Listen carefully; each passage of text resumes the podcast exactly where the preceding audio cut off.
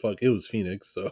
It was just like everything I thought I knew about basketball and rotations and switches, and they just was like, oh yeah, you think you know? You don't know, because Luka just was like. They literally forgot how to play basketball. They literally forgot. They were doing it. They were a machine, and then they just were like, can we cover the guy in the corner? No. So, all right, let's do it, because we have a thick episode today. We are recording 12:44 a.m. So nice, we're recording twice, two pods, three divisions, Justin. Woo-hoo! Easy. Because we are so hype. We are about 19 hours from the start of the NBA season. So we thought it was fitting to go ahead and wrap up the pod, and just double dose, triple dose, whatever. This is the Inbounds Out of Pocket podcast. Today we are covering the Pacific Division, home of the Golden State Warriors, LA Clippers, LA Lakers, and the Sacramento Kings.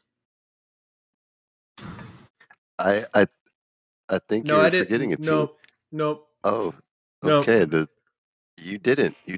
Where would you like to start on today's lovely pod, sir? Anywhere, any place but one. So we are going to start on the team who has the longest. Actually, Justin, please. Yes. I don't know if you heard my wrist crack.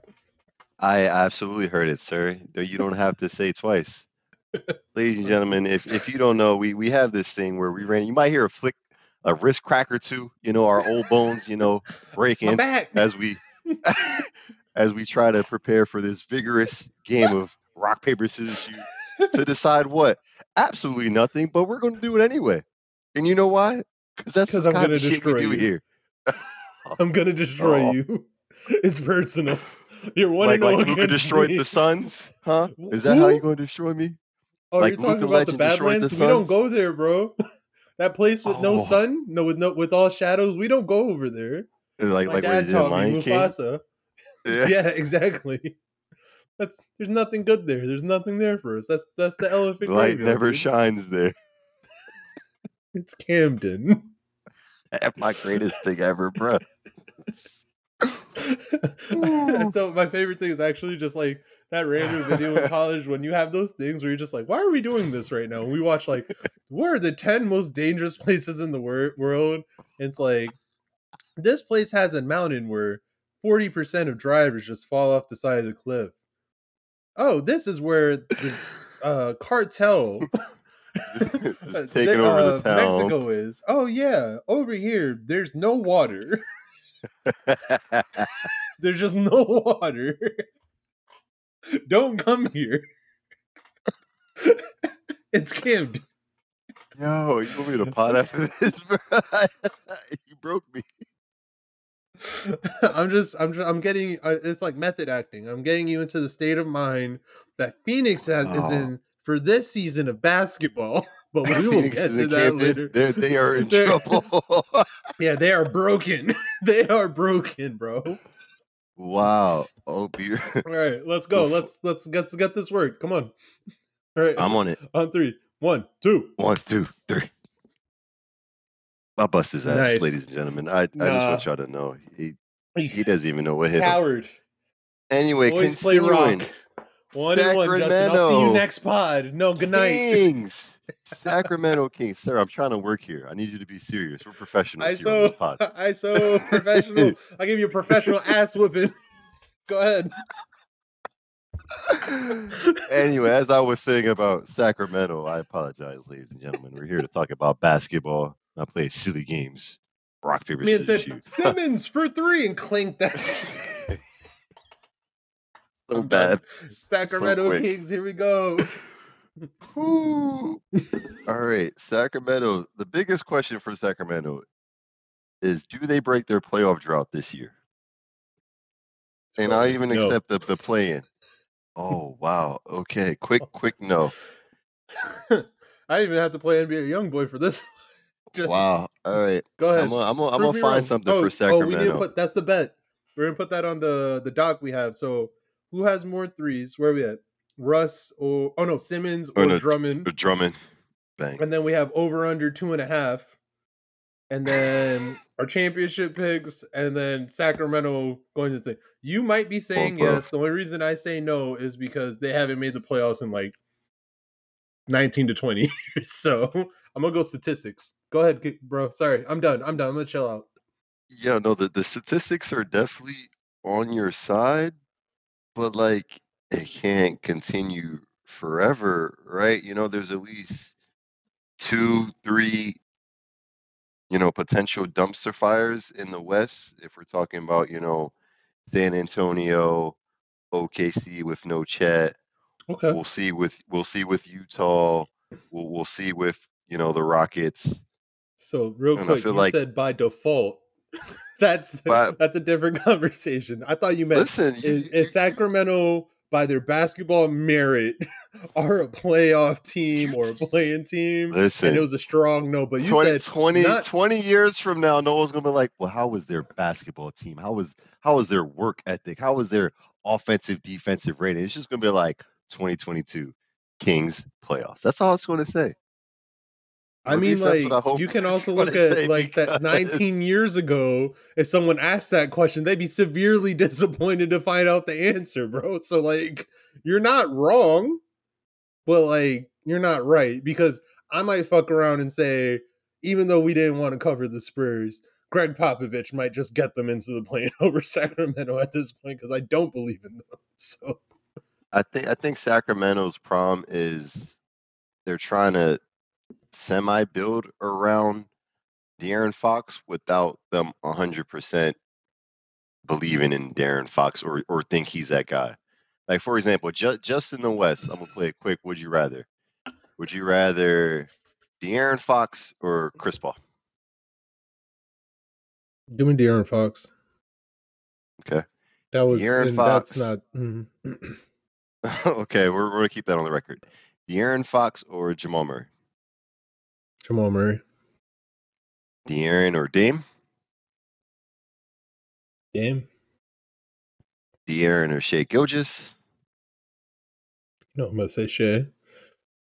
So he's already... Oh, excuse me. What's his name? Ja or De'Aaron Fox?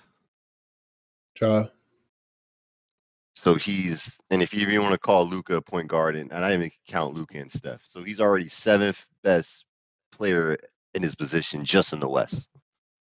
And honestly, like, I'm only saying CP3 just because we just did the Dallas pod, and also I have a lot of hate in my heart for, you know, I've That's been fair. Building up for this Phoenix part. So, like, honestly, I said it, but I'm also just like teeter. I'm like, if I put De'Aaron Fox on Phoenix, I think they're worse. So, like, it might retroactively CP3. Let him get hunted out. It's too late. You already spoke. What so the fuck? No, like, trade backs? What the fuck? Nah. The fuck? There is no trade backs here. You know I edit this, right? I can make this say whatever I want. There's only room for one take back. No. You wish. Save it for the next one. Ooh. So everyone knows Justin tried to get redemption, and we're not about redemption tonight, motherfucker. Oh, no trade backs to redemption. Okay, I see it. I'm going to edit this out. It doesn't matter. Go ahead. Continuing with the Kings. Like I said, I think their issue is what are we going to do with De'Aaron? Because if you ask me, I don't know if Halliburton's a better player than De'Aaron is now. But, you know, you've had at least several years of De'Aaron with... I don't know how much increase from his first, second, or third year, but I feel like he's at least been the same player for the last two, you know, give or take. And if that's the case, like, you're going to get what you're going to get, you know, maybe with a couple, you know, higher ceiling games here and, you know, lower ceiling games there, whatever.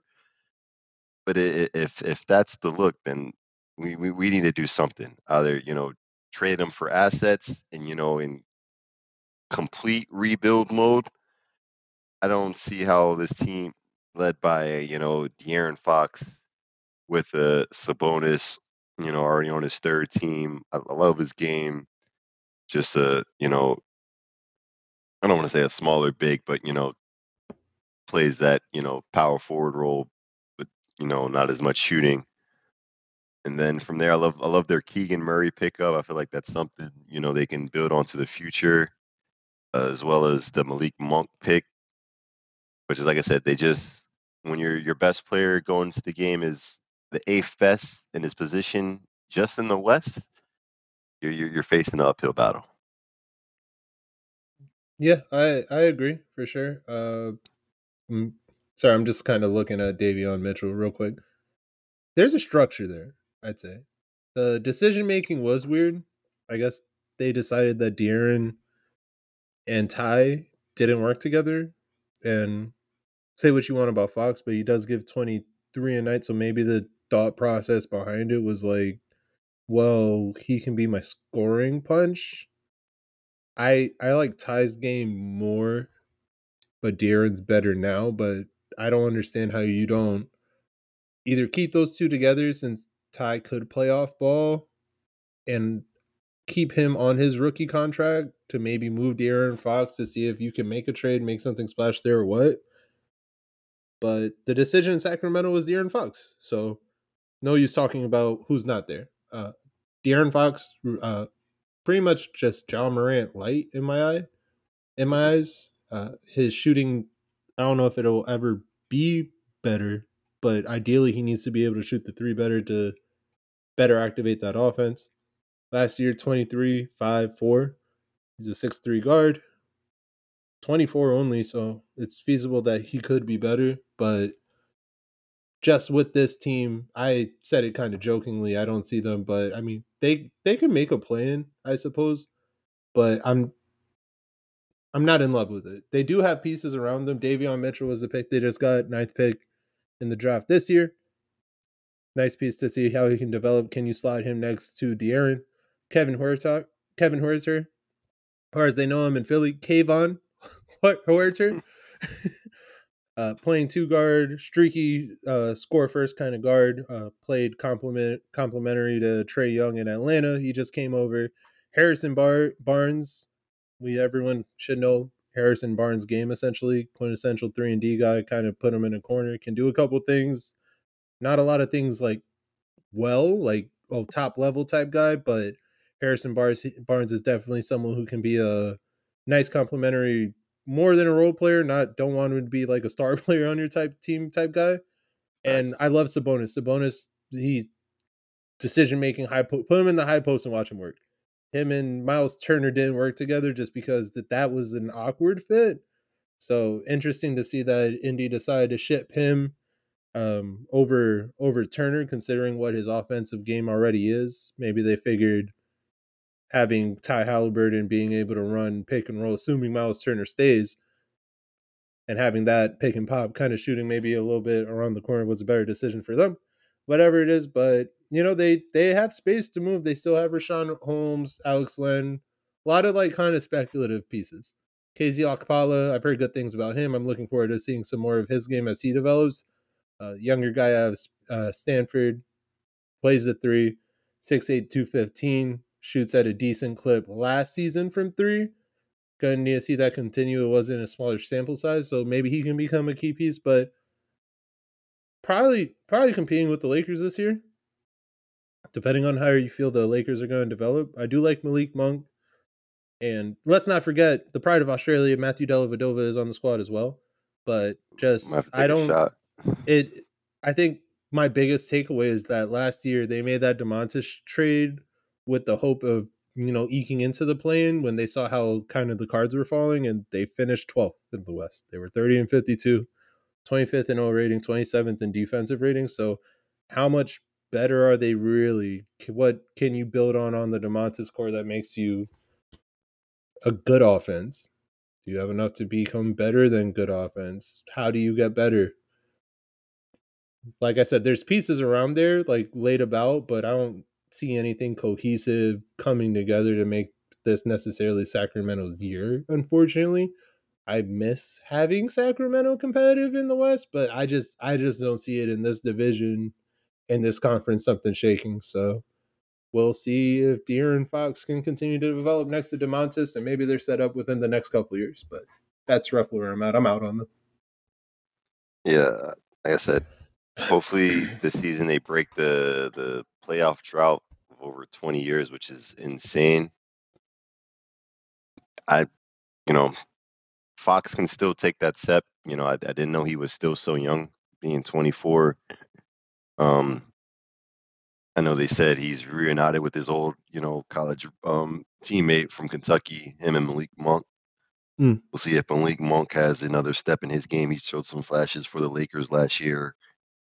Keegan Murray showed a lot of flashes in preseason. He was a number 4 overall pick. Kind of that future, 3-and-D guy to take over Harrison Barnes kind of role, more athletic, So,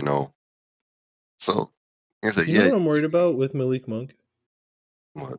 Because, I saw those same flashes, too, and I'm thinking about it. I was just did he really have that many flashes?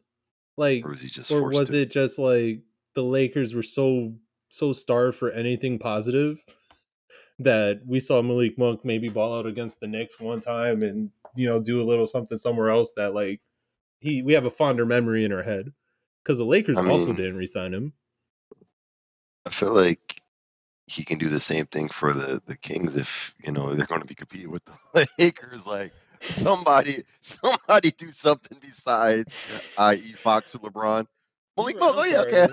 I was just kind of yeah, you're right. I was just that's what I'm here for. Okay, yeah, that's my bad. I just had a lot of questions. I was watching Sacramento versus the Clips late night. And he's just bad. Well, he did have 20. Okay. I respect it, You don't look at the team score. You look oh, he had 20. I respect that. Good shit. And it's you're right. Sorry, I didn't mean to mess up the ISO, mess up the rhythm. Shooter foul. That was a take foul. Sorry. It was a good point. They'll probably be around the Lakers, which is crazy to say. Any team LeBron James is on. Well, not saying for any slander, but... No spoilers, bro. I'm going to tell you all about this Lakers jump. Coming soon. Yeah, you heard it here, folks. I'm calling in now Kings breaking the streak. So, first question. So, is a play-in considered playoffs? I don't know if... Is it considered playoffs, technically? If they make the play-in, do they get an 8 seed? They'll make the play-in. That's the best I can give you. I'm still a firm believer of the 1-8 playoffs. I can't count that 9, 8, 10 as playoff teams. I think how they run it is that if you make the play-in, that's not the playoffs. But if you win in, then okay, it's 1-8.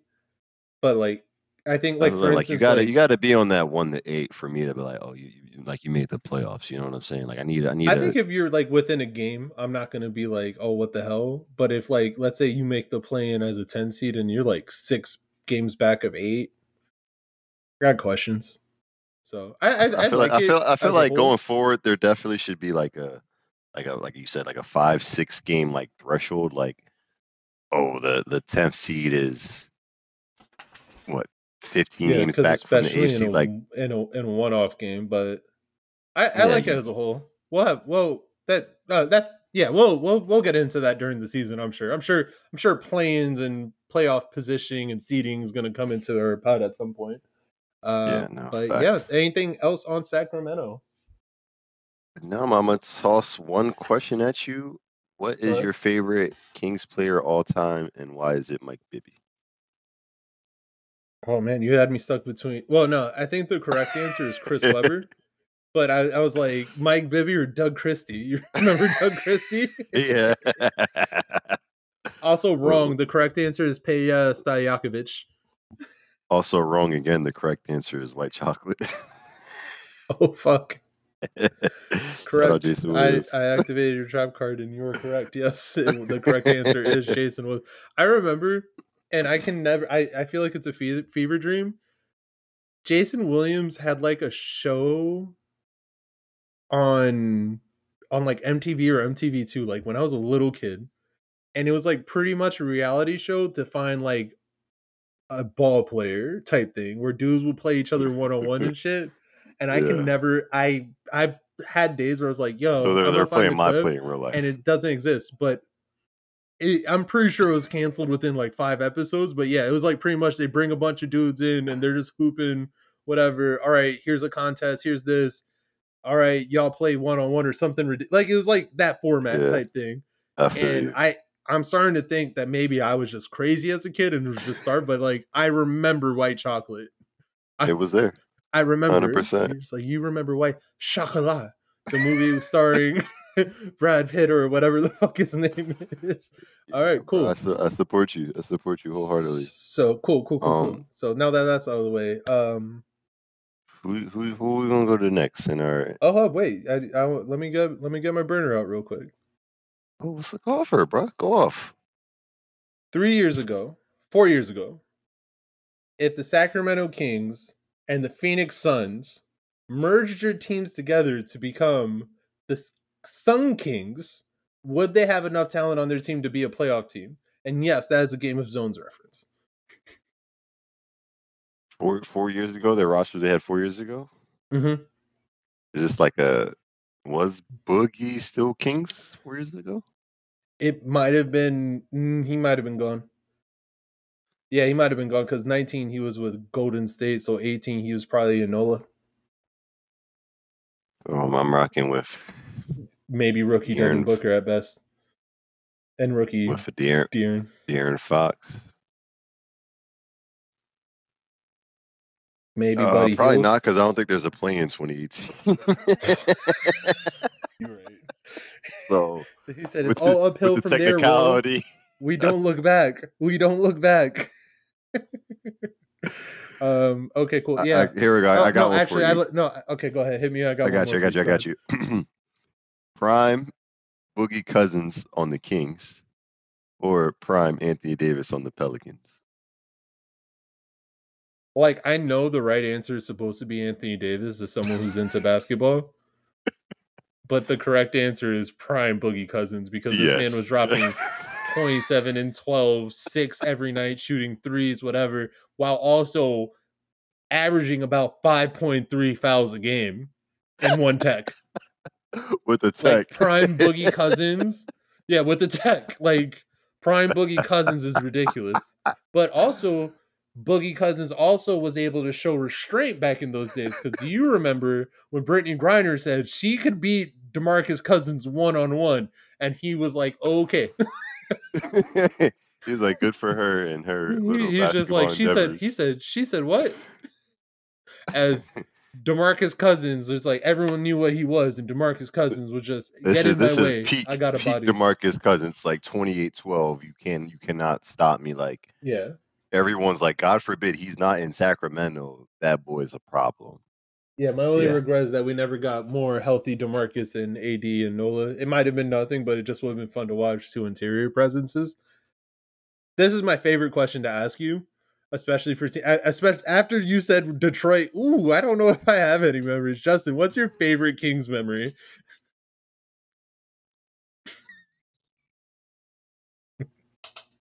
My favorite Kings memory. I got you. I think I might have one. Yeah.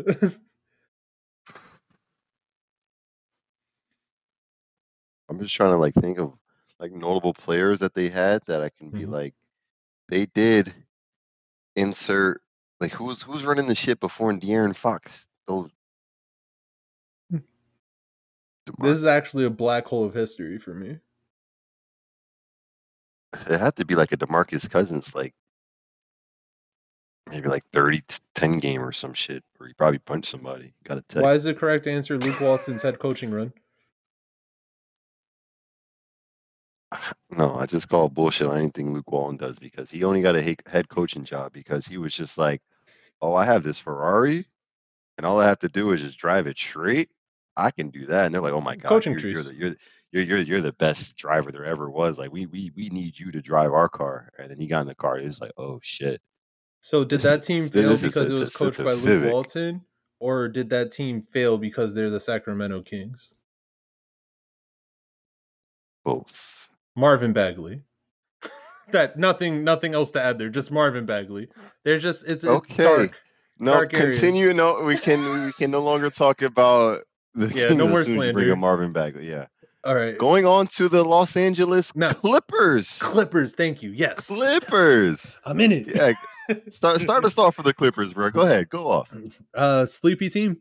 I know we say everyone's sleepy, but like this is like if we finally see that team that we were expecting. I still remember when Kawhi Leonard announced he's like, oh yeah. He signed for the Clippers because everyone thought he was going to LA to play with LeBron and AD. And I was out. I was like, it was like 1 a.m. in the morning, probably a little drunk, and I get a notification on my phone. Oh shit, Kawhi Leonard signed with the Clippers. The fuck? And then 30 seconds later, my phone rings again. And Paul George also got traded to the Clippers. And I like, you know, when things happen and you're just kind of just like, oh shit, I'm gonna talk to the first person I see. I turned the bar into just like, oh shit, guys, Kawhi Leonard and the random white girl's just like, who are you? My boyfriend's here. I'm just like, sleeping. You're sleeping on the Clippers, man. Just hey, bartender. I'm letting you know now. Yeah, let me get the LA Clipper, pretty much, because yeah, this team is sleepy. So obviously, Kawhi Leonard's finally coming back. He's had his 3-year siesta, 2-year siesta. He's fully healthy, apparently. He looks like he's in amazing shape. Paul George is back. Pandemic P, he's back. You got Reggie Jackson doing Reggie Jackson things all year. You still got Nick Batum out there. Like, this team's deep. I had them going through everything. So last year, real quick, 42-40, 8th in the West, 23rd in offensive rating, 8th in defensive rating, and this is without their 2 best players. On paper, I had that they might be the best team in the West, just with the pieces they have. I'll kind of do a fuller dive into the roster in a second. And part of that as well is, what are we getting back from John Wall, who's coming back? Is he healthy? What does he look like? Does he have any type of a jumper? Is he anything like Washington John Wall? Does he what does he look like over there? So, and first thing always with these teams is going to be their defense. They have two lockdown defenders before getting into the other 10 guys into on their roster, essentially. So I'm excited to finally see them there. Reggie Jackson was literally carrying the ship over there in a Reggie Jackson way, where it's like, he's not going to play like classical point guard or director offense, but Reggie Jackson is going to skip down the court and just go get buckets and do whatever he can to help. You still have Norman Powell, Marcus Morris Sr., Zubac is there. You got Rocco, Nick Batum, Luke Kennard. Like, this team's deep. Terrence Mann, who single-handedly killed Utah a couple of years back. Like, there's pieces all over this roster to just be difficult defensively. And anytime you're talking playoff basketball, it starts with your defense. I do have questions about their center depth currently, since they only have Zubac. Ivica Zubac? Is it Zubac or Zubac? Zubac. Thank you, sir. Thank you for the assist. But because after that, are you running Marcus Morris Sr.? Like, what are we doing there? But I mean, on paper, they've been solid without their 2 alpha dogs. So you add them in and John Wall, and you see what you're getting out of there. This team is they're probably like my 3rd favorite team in the West off paper, since Phoenix no longer exists to me. LA Clippers. Is this the year in the history of their franchise that they finally get over the hump and make it to the finals?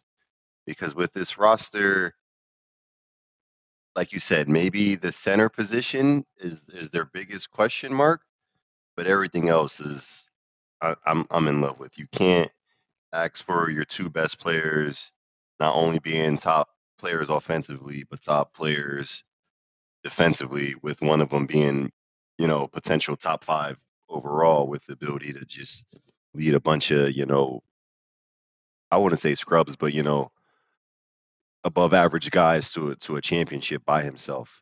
And not only, you know, is he not by himself, you throw in a Paul George, you throw in a Reggie Jackson, who was running the ship last year, you throw in a John Wall who's coming back looking like he's got something to prove and show everybody, you know, he's not completely washed, because it's not like he was hurt last year. He just literally did not play. They told you, go home with your $45 million. It's best for our team to play the young guys. And he said, all right, bet, cool, which is crazy. But as a ball player, you know, you always want to play ball. That's what we're getting paid for. I want to play. I don't want to just sit on the bench and coach. I'm 31, 32. I'm not that old, guys. So I feel like he's going to be a big, big X factor for them, you know, starting or off the bench. Either way, I feel like You know, Reggie played well with that starting role, or you can bring him off the bench. I feel like that's, you know, a good situation there. I think I prefer Reggie off the bench because he provides a little more scoring. You know, whereas, you know, John Wall can facilitate more to Kawhi and Paul George. That's what I'm kind of thinking. But, you know, we'll see. We'll flip-flop it this season. But I think a good promise to have is just to see what their rotation is going to be look like. Like, I'm just going to start naming players, and you let me know if you think they're going to get, like, quality minutes, 15 to 20 minimum. Like, if they're, like, plus or minus? No, just, like, if they're going to, you know, should see minutes on the court, like, you think the Clippers should play them. Oh, ready? Yeah, okay. So Zubac? Yeah, 15 to 20. John Wall? Yep. Norman Powell? Yes. Marcus Morris Sr.? Yeah. Matchup dependent, yeah. Okay, so yeah, borderline. No, he's just a yeah. Zubac is my matchup dependent. Sorry. Okay, so that's four right there. Terrence Mann? Maybe not. Okay. Kawhi? Well, yeah, just skip. Yeah, okay, skip yeah. Reggie, Paul, Kawhi. Luke Kennard? Depending on the night. Not consistently. I think he's like turns into like more of just like, oh, do we need an extra shooter tonight? Depending on who you're playing and what you're trying to accomplish. But I think he might see just depending on what, because he doesn't fit that defensive mold. And I think your other guys give you enough shooting depending on what guys are looking like. So I think he'll be kind of like, wow, actually this sounds like white slander.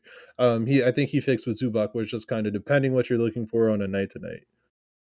Okay, fair enough. Continuing, Robert Covington. You know we got to play Rocco. And continuing Batum.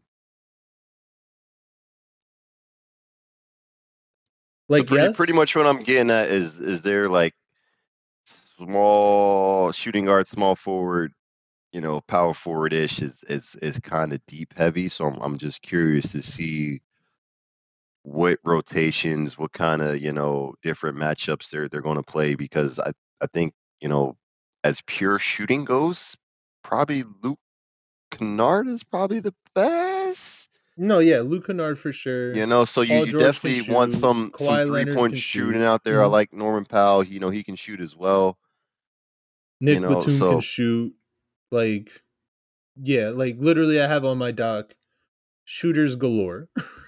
Period. Like, that's a sentence. You know, so I was just like, I think it's a good problem to have, just to find out the right rotations. Like Paul George, Kawhi comes out, and then it's bringing Covington, Batum, or Kennard. It's like, you know, I think starting depending on matchup, I'd like to see like Reggie, PG, Kawhi at the 4.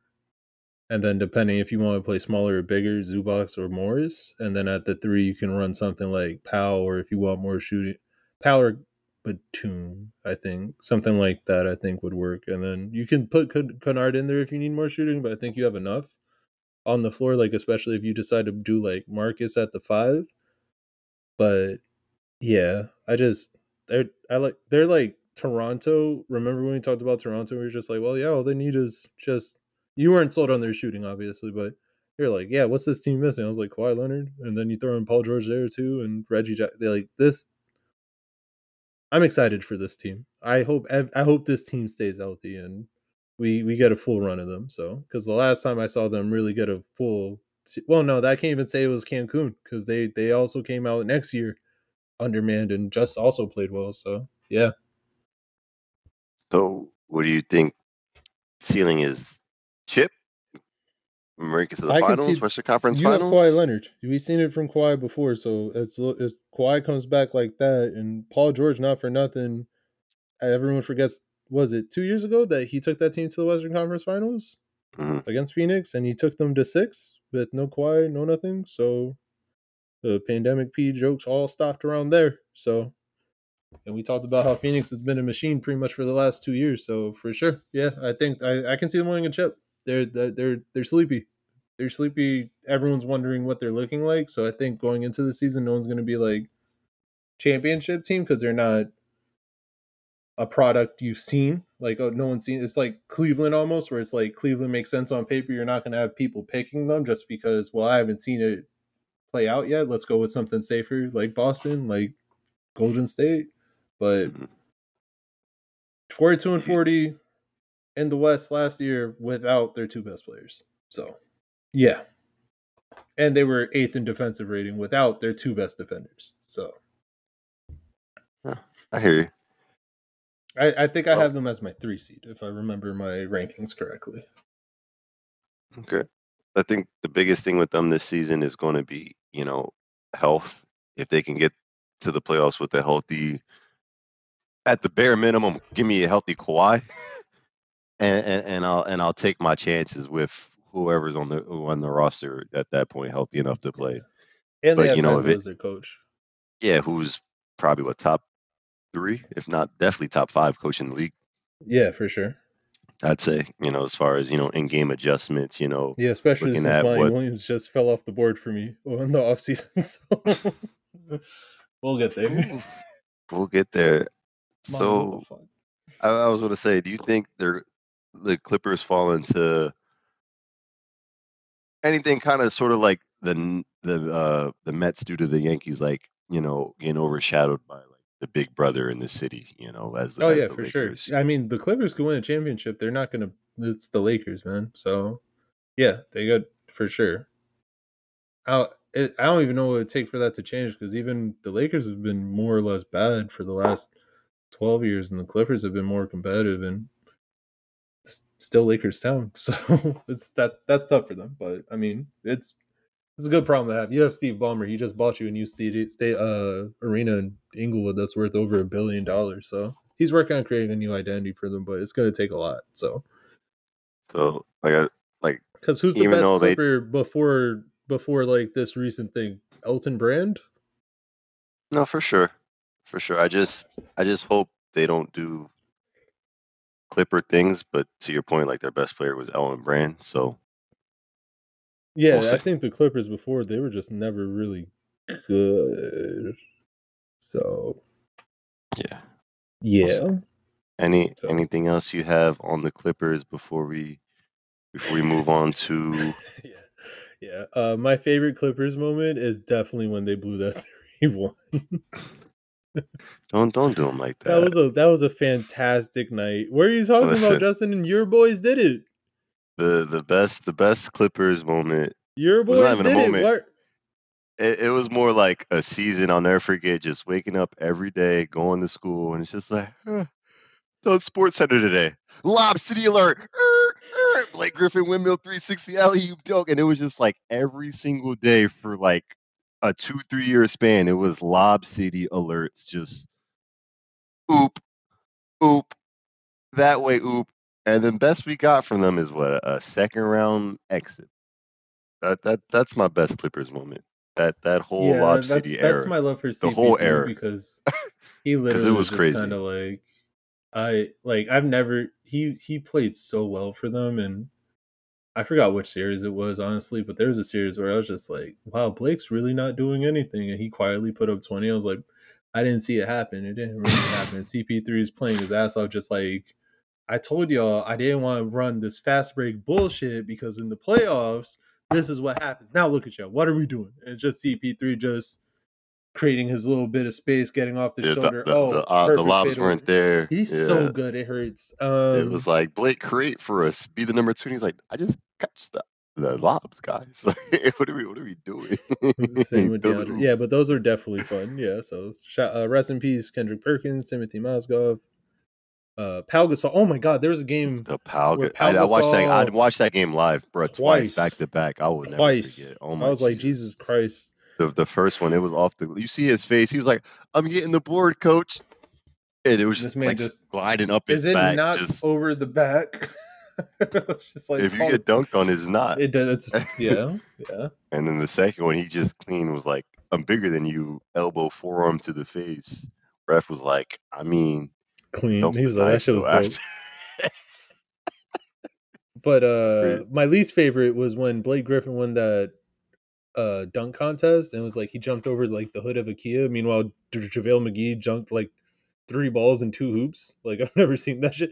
Like, and they bought out like a choir and everything. He just jumped over the hood. I was like, I don't know. That didn't look as cool in person. You could have jumped over the fat part at least, or something, like the tall part. Yeah, they could have done more. Also, shout out to Blake Griffin. Apparently, he had a kid recently. You heard about that? On tip. Okay. Shout out Lana Rhodes. Anyway. Shout out Lana Rhodes. Moving forward. Do you want to stay positive and talk about good basketball? Do you want to go talk about dark basketball? Meet somewhere in the middle. You know, I'm open to anything at this point. I'm go good basketball because I'm curious to see which one it is, because I can. Do you want good bad basketball, or do you want like champion talk real quick?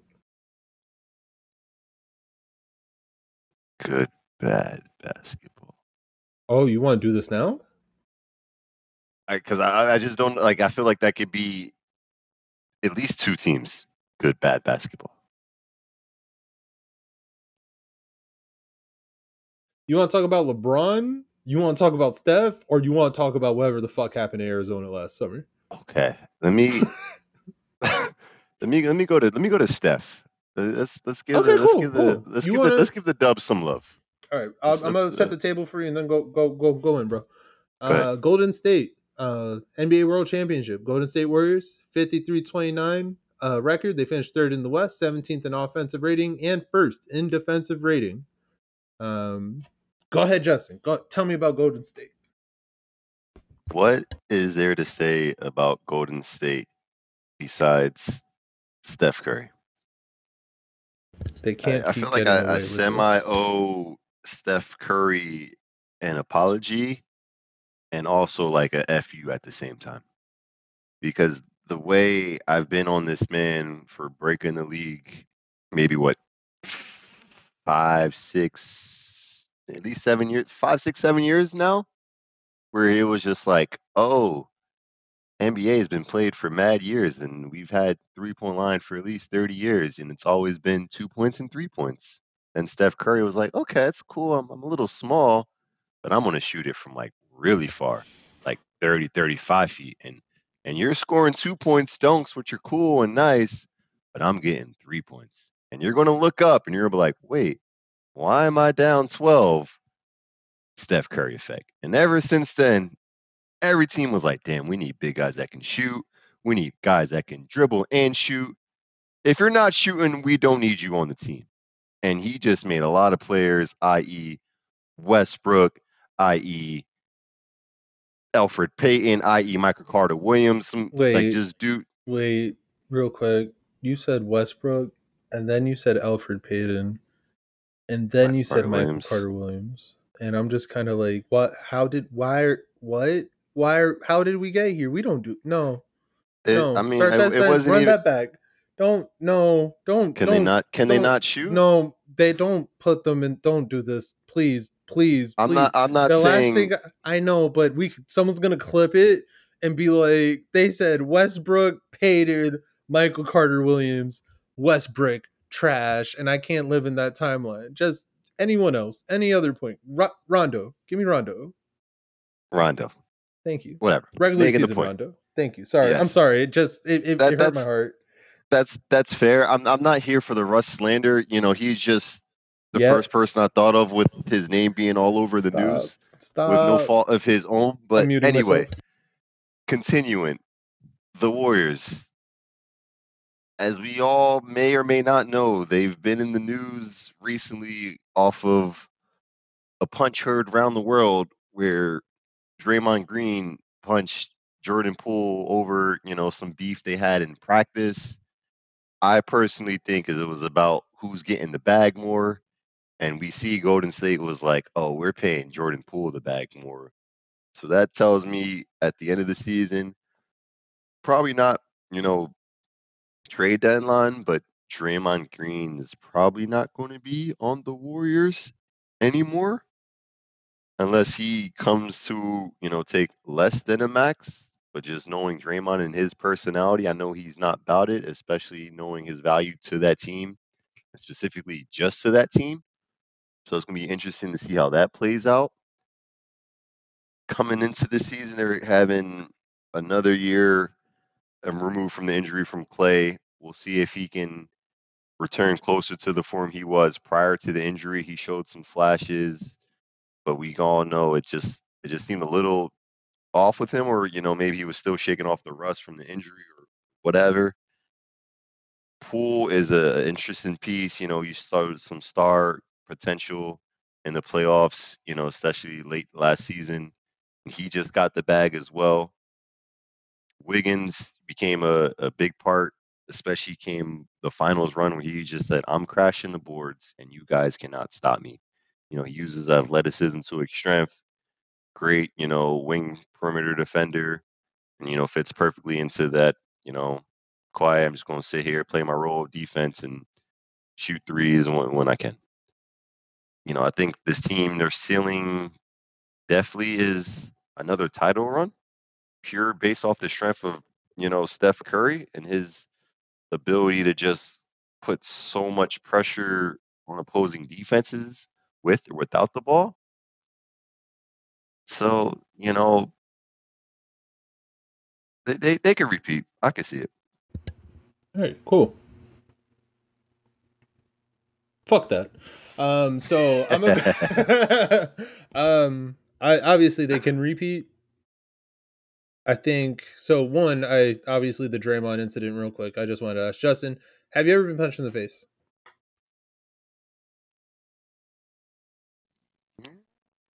It's more like a slap, but no. It might be worse. We don't have to go. You still talk to that person? Fun fact: Justin's gotten like 3 fights in like middle or elementary school. I had a streak of like every other year, like 3rd grade, 5th grade, 7th grade. It's good times. You still talk to those people? No, but I mean. Yeah. Oh no, I just wanted to know. I was like, maybe mom slapped you once. You know, you don't talk to her anymore. So I mean, before when I was thinking about this, I was just like, well, how do you move forward? But with the extensions you just mentioned, where Jordan Poole got 4/140, I believe. I wonder how much of that is incentive laden. Where are you giving him just like a solid 35 a year, or is it like 4 or 35 a year with all-star or anything implications? And then what really surprised me was you got Wiggins on the discount where he re-signed for like 4/108 or something, or 4/1 somewhere around that ballpark this morning. So I was wondering, so who's getting extended? Is that the discount for Wiggins?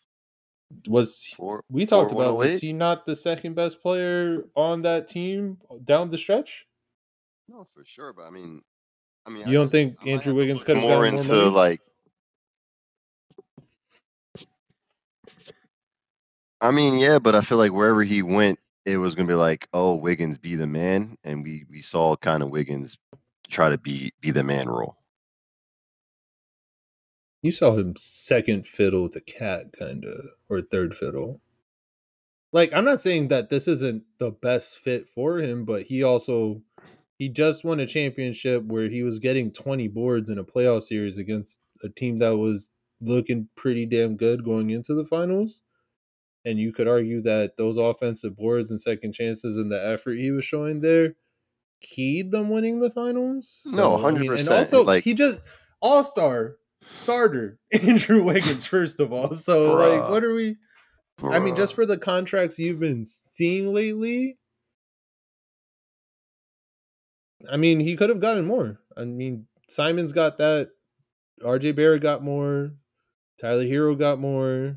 Like, his last contract was like relative max for the skills he has and the impact he can have on the team. There was someone willing to paying him more than for whatever that deal was. I feel like you put him like insert, you know, Charlotte or, you know, Portland.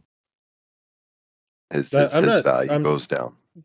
I mean, yeah, you could say that about Draymond. You could say that about a bunch of... You could say that about Kevon Looney, but, I mean, he literally just was in the NBA Finals, their second best player. 100%. So, I mean, you get paid for what you've done lately, and lately this man was balling. So, but Not even to get into Andrew Wiggins whatever. Yep.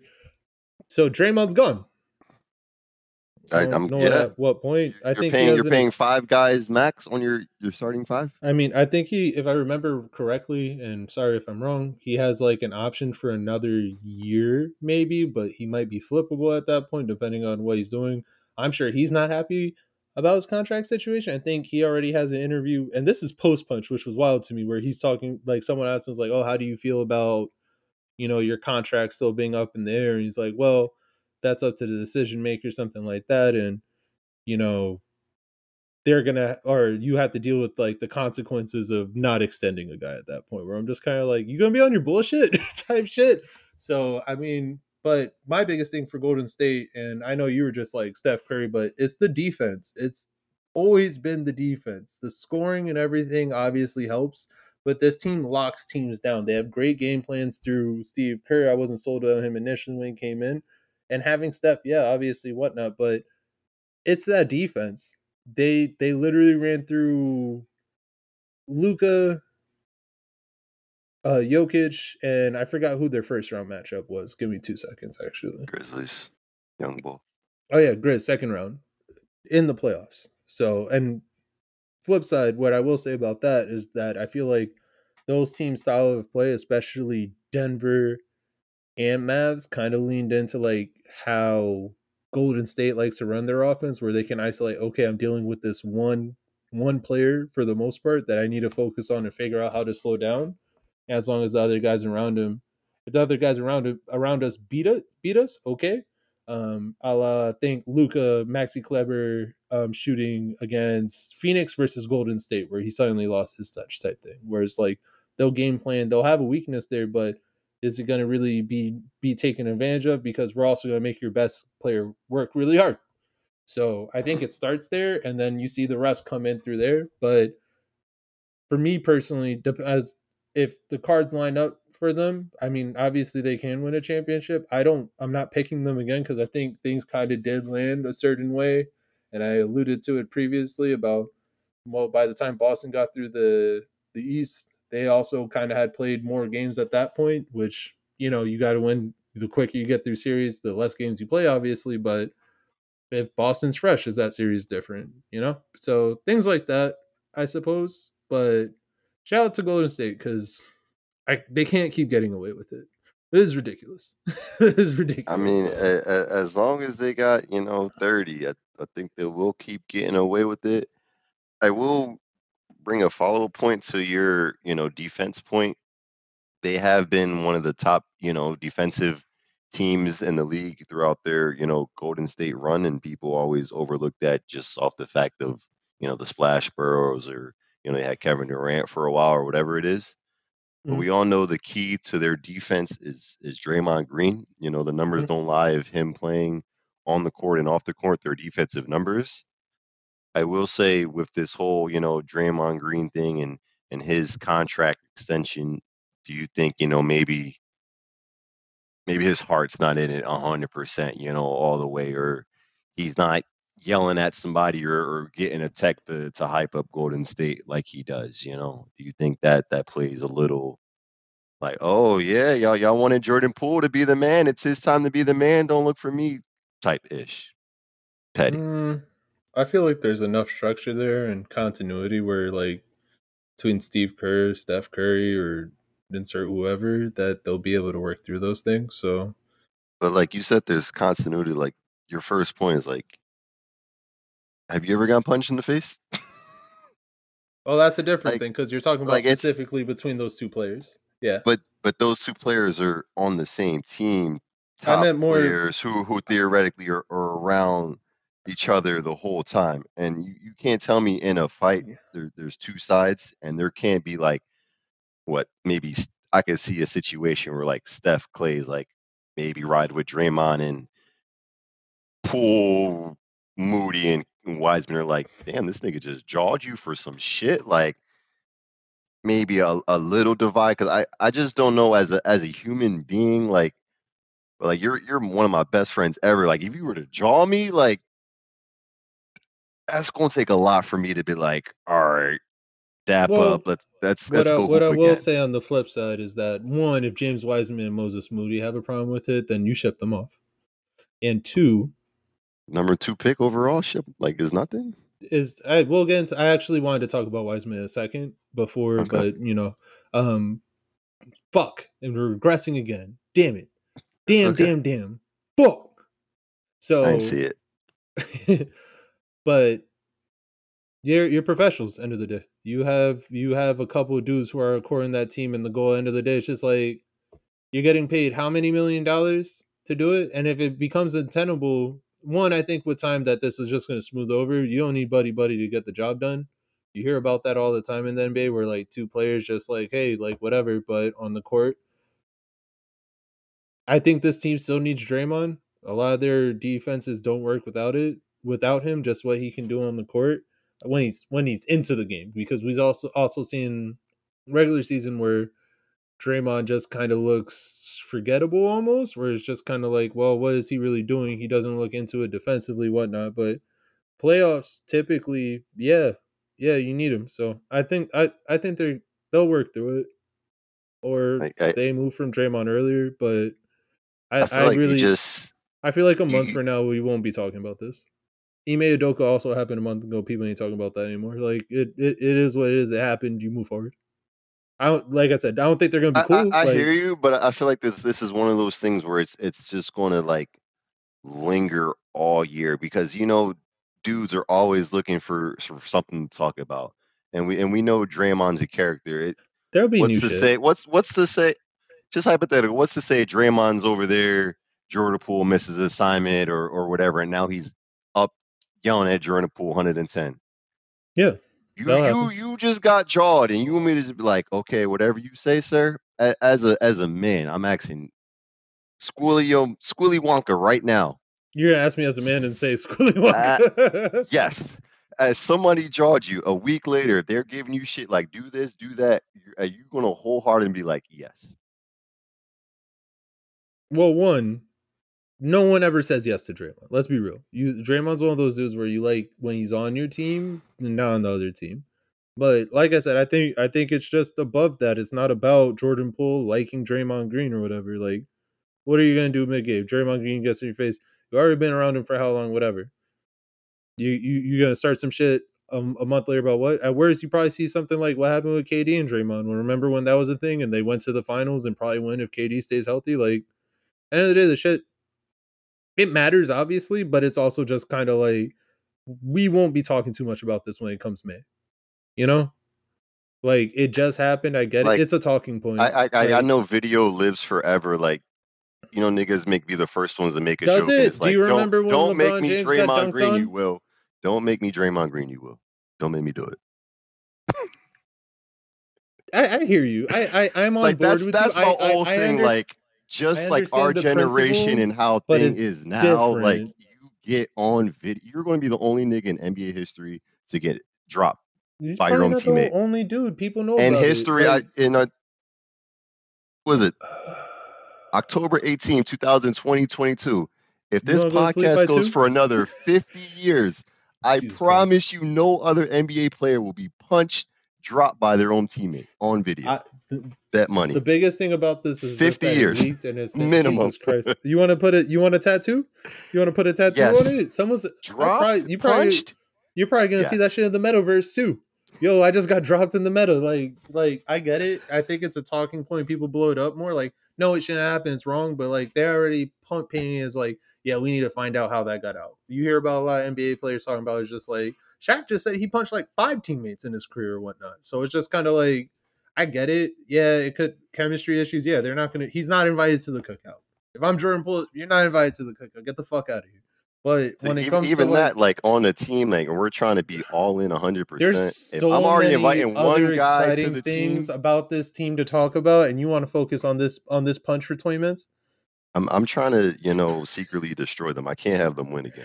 That's my end goal. To be 100% honest with the people, I can't have Golden State win.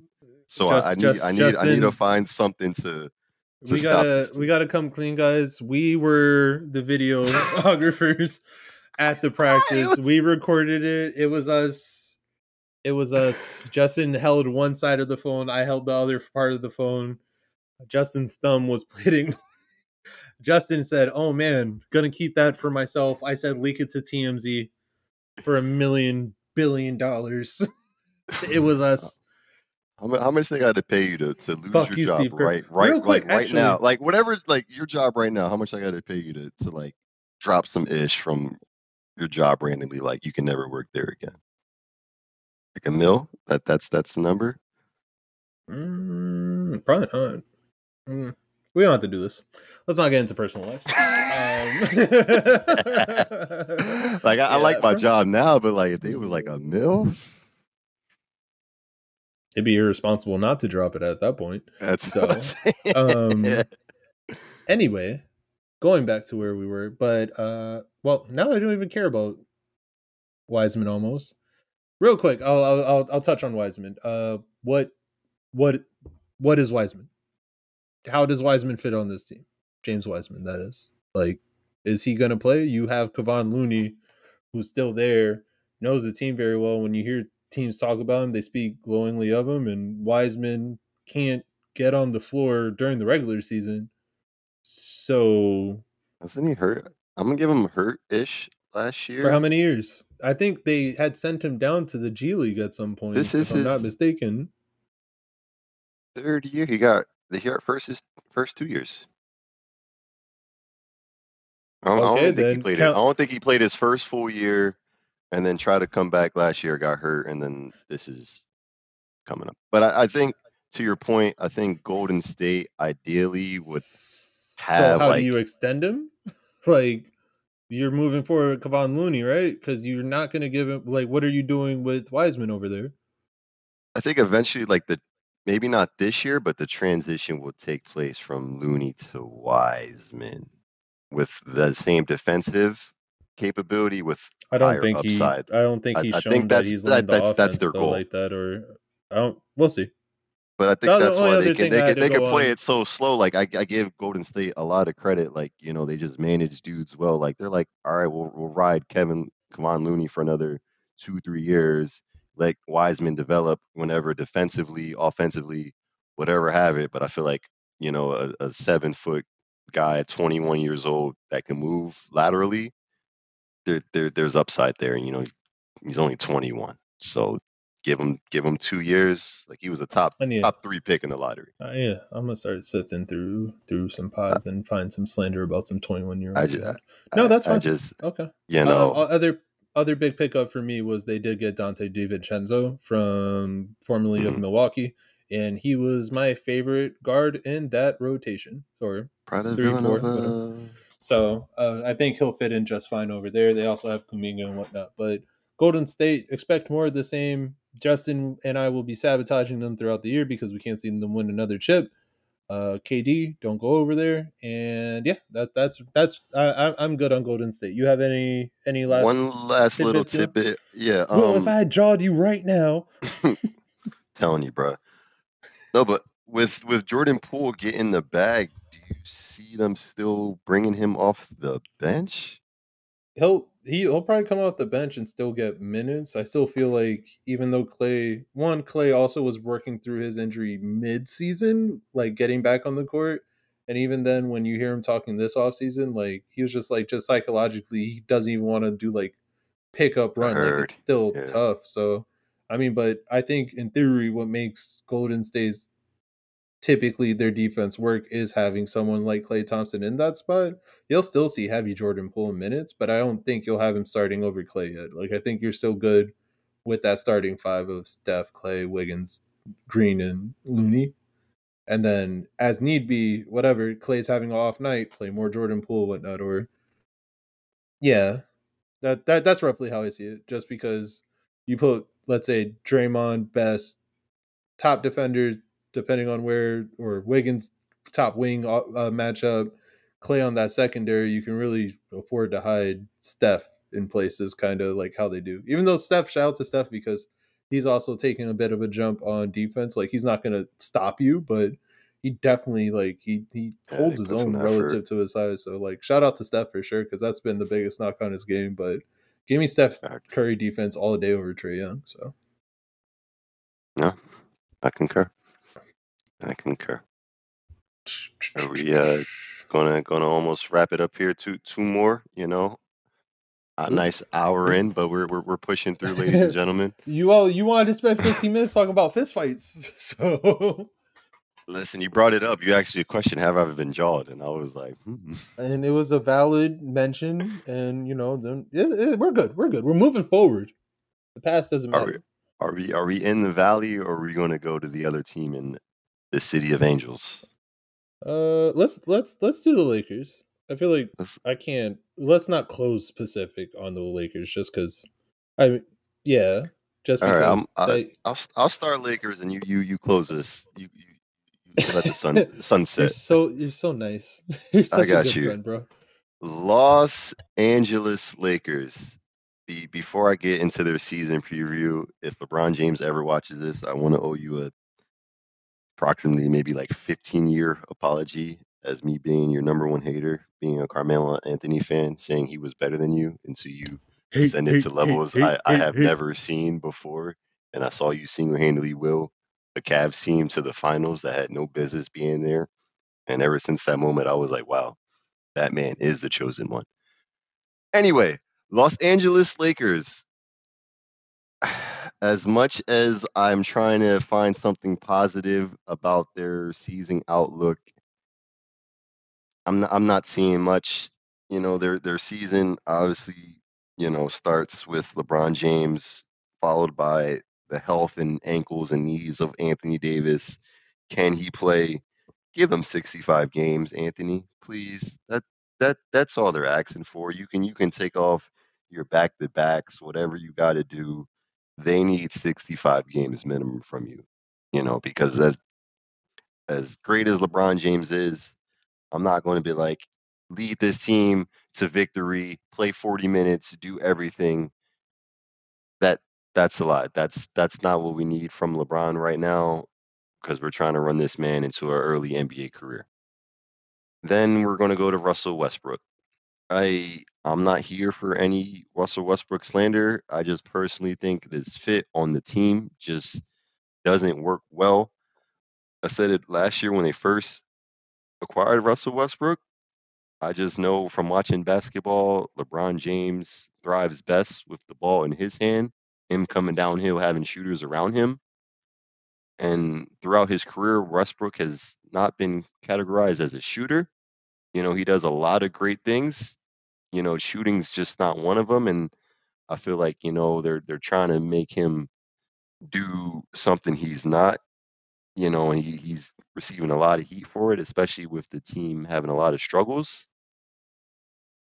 I still see a scenario where if the Lakers truly want to have some success this season, just for the outlook and positivity of the locker room and or whatever, you need to make a move with Russell Westbrook, because I just don't see the fit with him on the court, and already don't see him the fit off the court.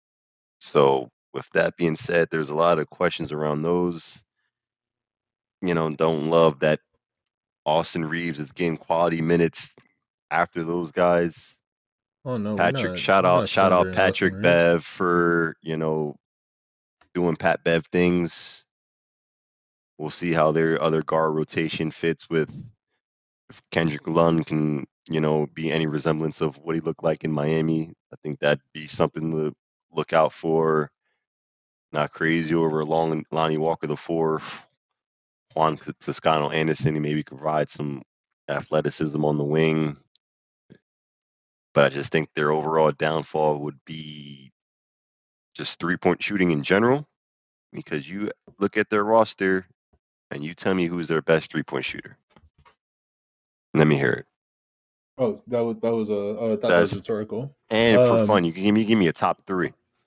Okay, so funny enough, I was actually looking up at percentages just now.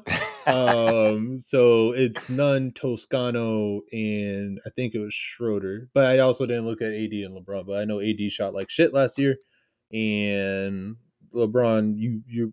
The question I'm assuming was more angled towards who's my shooters around LeBron. So. Yes. That's cool. Always there's been a nice pathway to success with LeBron, and you can see year after year him going downhill or creating however LeBron does and having shootings around him. You give him that, and you see there was an 8-year span of consecutive finals with the same model, and they're like, wow, that model just worked for us, i.e. bubble with, shooting and defensive guard play around him with KCP and Caruso with defensive presence, with Anthony Davis and Dwight down low, JaVale McGee holding down the paint. And then they were like, let's get no shooting and bring in a bunch of no-name shooters to supplement LeBron. And it's like, well, if LeBron's going downhill and he's kicking out to Kendrick Nunn, Schroeder, Juan Toscano, Lonnie Walker, Anthony Davis, Troy Brown, Patrick Beverley, on a consistent basis as a defense, you're taking that as a win. Even if they hit it or not, I'd let any of those guys shoot. Go for it. Okay. All right. So who are you trading Russell Westbrook for? And since you're trading Russell Westbrook, you're trading your first round pick. So who are you getting back? Listen, that matters. The only thing that should matter for the Lakers is trying to maximize the rest of time they have LeBron James on the court to win a championship. It's a question to maximize LeBron. You said trade Russ. Who are you trading? And they like we mentioned earlier, the pod, I mentioned the trade to Indy for Buddy Hield and Miles Turner. I don't know if that's a needle mover that much, but I would truly hate to see them just ride this team out, have all their issues, whatever, and just have another year wasted of LeBron James. That's my biggest fear. And that's more as a basketball fan. Like I said, I spent 15 years of his career, pure hatred, not wanting to see this man do anything. And he finally won me over with pure greatness for longevity after 20 years. So I'm full team LeBron now. Whatever he has to do to get this man back in the playoffs, I need it. So the Lakers last year were 33-49. They finished 11th in the West, 23rd in O rating, 21st in D rating. They were a little bit better going into the end of the season before they shut everyone down. AD was out most of the year. LeBron missed the back end of the year, like last quarter of the year. Russell obviously wasn't working too hot outside of, I think he had a random hot game in Charlotte, even though I think his numbers last year were 18-7-7. So how do you make it work? I think, one, ideally, it's a stat. One, AD has to play 5. One, AD has to be healthy. This isn't good.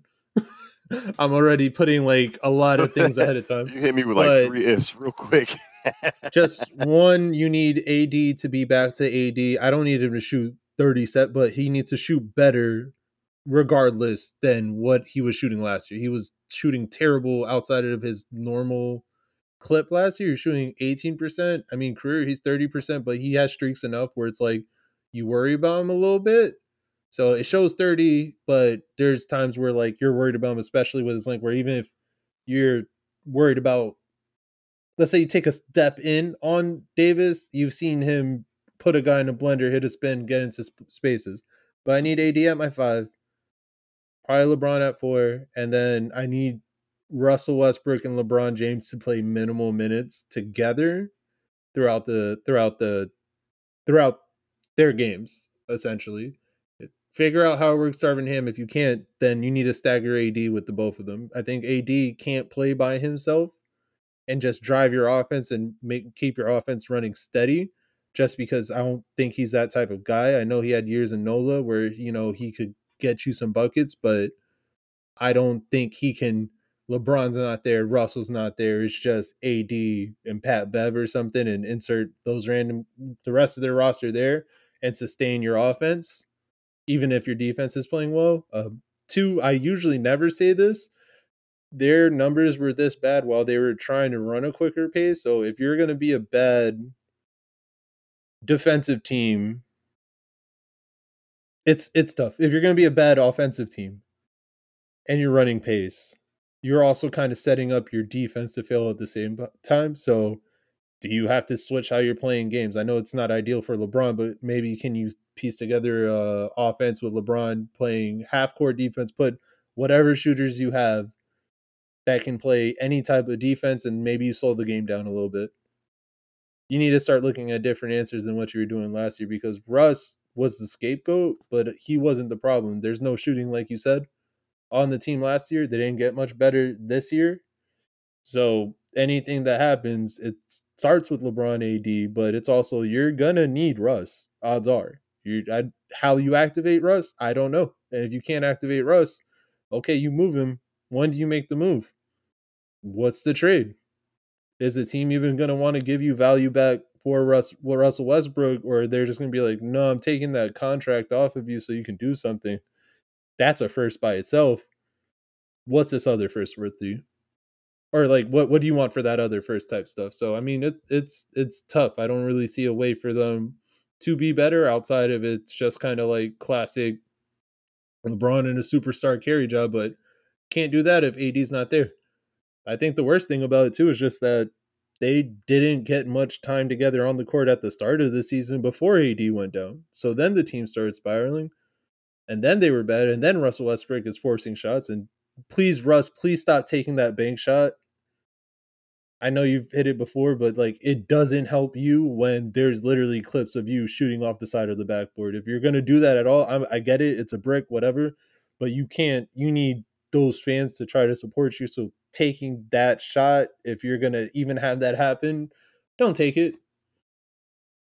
Because towards the end of the year, Russ, he does a great job acting like it doesn't affect him. You can tell that shit was affecting him. All of his numbers were down. His finishing at the hoop was down. Like, he wasn't Russ. Like, he was going through the motions as Russ, but it wasn't there. So figuring out how to make him work within the offense, I think Pat Bev is going to be huge for him.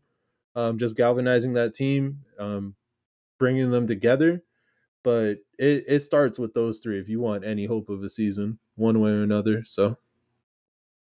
But let's stop blaming Russell Westbrook for the reason that you have a LeBron James team and you have no shooting. I don't understand that, because they could have bought back Caruso then. It's crazy because they pretty much bought Pat Bev back, traded Taylor Horton, and I forgot what other compensation for it, when they could have just kept Caruso on a discount for like a $330. Like, I don't know. Just like, bro, we can't keep Caruso because we're going to give time to Taylor Horton Tucker and his development.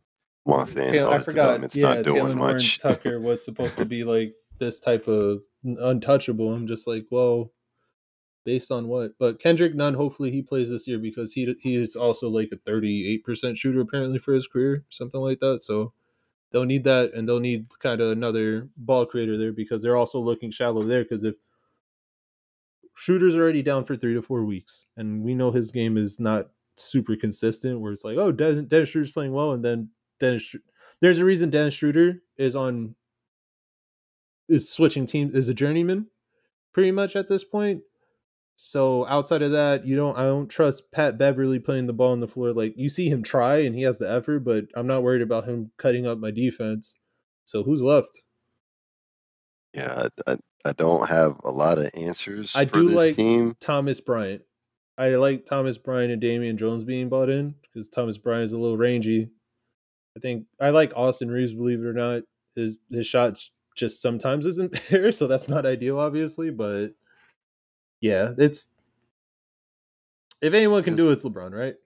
So I think they'll win more than 33 games. But he at this, like, his greatness is like at the same time his downfall, because it's like, oh, LeBron, if you're so great, why can't you will this team to the finals and it's or the playoffs or whatever? And it's like, do you guys honestly see, like, basketball-wise, what this man's working with? Like you said, LeBron's going out downhill, and he's kicking out to any of those guys. It's not ideal. And even if you stagger him with Westbrook, you bring Westbrook in, his game plan is similar. I'm gonna drive. I'm gonna be reckless. I'm gonna go down the lane, look for shooters. Oh no, the shooters are Juan Toscano, Kendrick Nunn coming off an injury, Lonnie Walker. And then we all know the big if with Anthony Davis. I saw a meme, some dude kill me. It was like, Anthony Davis out 1 to 2 weeks with chip on his shoulder. Like, yeah, that's the type of shit you get with Anthony Davis. So yeah, if any week he'd be like, he'd miss two weeks and those Lakers play 5-6 games, I promise you they're going 1-4. Well, I think LeBron can't go 30-45 points by himself. I really don't see where. Didn't he do that last season before he got injured? I never forget the last 15 games of the playoff of the Lakers. They were 2-13. They won the two. He went for 50. Yeah. So it's also, like, also if you're not going for 50, yeah, what are we doing? Where is any scoring? Like, let's say I put LeBron at 30. I put Anthony Davis at 30. That's 60. Are you going to believe in Pat Bev, Westbrook, Toscano, Lonnie, the rest of the guys to fill in that 40? And I put LeBron and Davis at 30 each. And I feel like those are both great games for them. You know, you throw in a subpar from games for them, and it's like, ooh. Then that's when the Russell Westbrook slander comes in. Like, you didn't pick up the pace. You didn't put in your part. LeBron and Anthony Davis had 30 and you had 6, and they're going to put it all on Russ. So I find that unfair.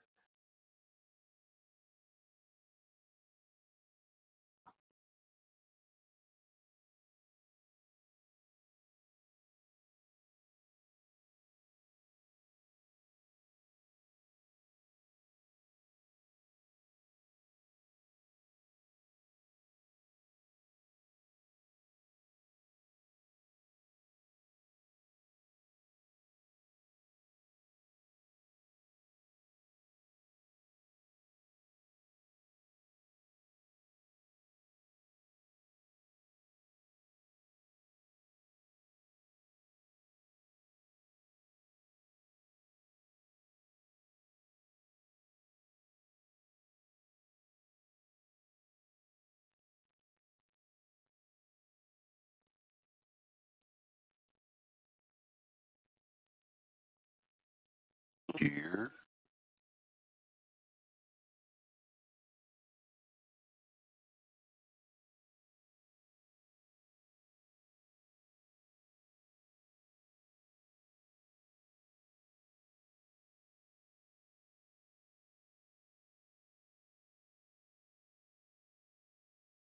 And the New York Knicks are the worst. Oh, hell, and back.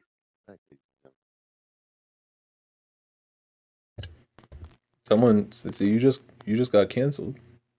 They told me my Lakers sick was too hot. You're cut off. Yeah, but real quick, I'll say just also, Darvin Ham, apparently he's bought some type of at least buy-in for the team defensively, so they look like a little bit more activated on that end. So I mean, you got to give me something somewhere. You can't have two bottom 20 on offense. So, like, if you can at least give me some defensive effort, maybe you can make something shake from that. So, that's – well, we'll see. Oh, also, real quick, LeBron James casually broke the scoring record for playoff and regular season scoring, but since playoff scoring doesn't matter, even though he's played, like, 2-3 more seasons just from his playoff games, this season we'll get to celebrate LeBron James probably breaking the scoring record. How do you feel? Hopefully, in a perfect world, we can link up and watch that game together, like we watched Kobe's last 60-point game. Oh, you know? Oh, is that a watch party I smell coming? Set the date. We'll keep track. We'll link it up. It's going to happen. First game, he can drop a 40-piece and get it. We'll start linking up. Oof, yeah, for sure. When, honestly, if it's within like. Yeah, around 50. I was gonna say 50, but I was like, yeah, around 50. I was like, if he breaks his scoring record this far in, then like, okay, well, we didn't deserve it, but yeah, fair. So then that being said, we have covered 29 NBA teams, Justin, and there's one left. There's only one left. Is there another team? There, the boy who was promised. He was supposed to. Okay, fuck it. Let's do it. Go for it. Let's do it. Go off. I drank the rest of my juicy juice before. The Phoenix Suns, 64-18, Say that one more time. One more time. What was their record? And oof. 18. Ah. First in the West. Third in offensive rating. Fourth in defensive rating. We spoke a lot during the offseason. I mean, during the season last year. And my only thing that was consistent was that I don't see any weakness in this team. I was like, you want defense, you got it. You want three levels of scoring, you got it. You want guard creation, you got it. You bench depth, you got it. Was the coach bad? Coach is really good, you got it. They really got post scoring if they need it, they got it. This team was a machine all year, and all I had was their praises. I was like, Justin, you're right. Because I remember they went undefeated in the bubble. I was unconvinced. Playoff run last year, I was unconvinced. Oh, they're bringing in CP3. Unconvinced. Then they come out and do this. They were like, 50 points dropped on us by Giannis, best player in the league. Okay, revenge tour. And all season, I'm just hyping up Phoenix. I'm just like, them in Milwaukee, it's going to be run back. We'll see what happens, but they're going to be a tough out. So I guess that being said, I just want to ask, what the fuck happened? Jesus Christ. Jesus fucking. Jeez, bro. All year. Unstoppable. Mm-hmm. They're warming up. They beat the Magic. Oh, post-game workout. Everyone check that. Yeah. Just hype. Cat everything. Shit. Whatever. And then they run into Luka Doncic in the playoffs, and they've been spiraling since. They called him soft, made fun of him, and this man literally sent them into a tailspin. He's been laughing at them, dropping points. They got Justin, what's your most memorable clip of last season's Sun season? Wrong. Sorry, I'm not going to let you answer. It's the clip of CP3 hitting a three in the third quarter of a Game 7 on their home court. And Chris Breen, God bless him. He's just like, CP3 for three. Bang. It's good. Dallas leads by 42. What the fuck? Like, throw out ratings, throw out pace, throw out anything. I've never seen that shit. How do you just forget how to play basketball? Why did they let Chris Paul just get hunted all day? Maxi Kleber, you want to let him shoot the three out the corner? Dope. But if he goes 7 for 11 in one game, when do you switch something? They forgot basic tenets of defense, rotating, all this shit where I was like, oh, they're a machine. They're just out the fucking window. So, Phoenix, I'm banishing you to the Shadow Realm. I literally watched Phoenix last year. Realm? The Shadow Realm. That might have to be a skit. And I watched them. I was like, you were supposed to be the one to save the forest, Phoenix. The prodigal child. Oh, no, not that. You were supposed to destroy the... Not join it. And fucking Chris Paul's fucking corpse and Devin Booker's fucking mid-range just, I hate you. That was the most pathetic thing I've ever fucking seen. And I don't like talking shit about teams because everything's going through shit, but you're poised all year and you just fall the fuck apart. Let's move forward, though. At least they had a solid offseason. How do you not just extend DeAndre Ayton? Even if you didn't want to keep DeAndre Ayton and commit that money long-term, what the fuck do you think is going to happen if you don't extend him? Monty Williams, not playing him down the stretch in Game 7, okay, whatever.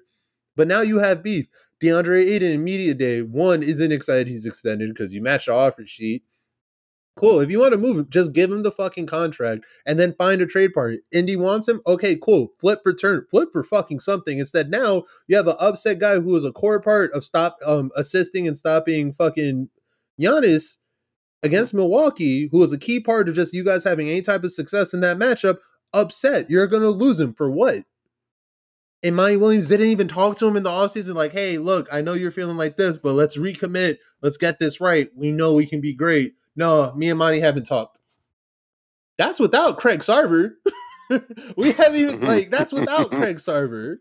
So, the fuck? CP3 is another year older. So, playoffs, right? Like, what are we doing? Is campaign good? Campaign disappeared. Cameron Johnson, can you rely? I don't trust anything on this team. Also, last thing, I love Devin Booker. He took a moment to grow on me, but you can't have a fucking video of you saying, nah, you can't double me in open gym because we're trying to get better.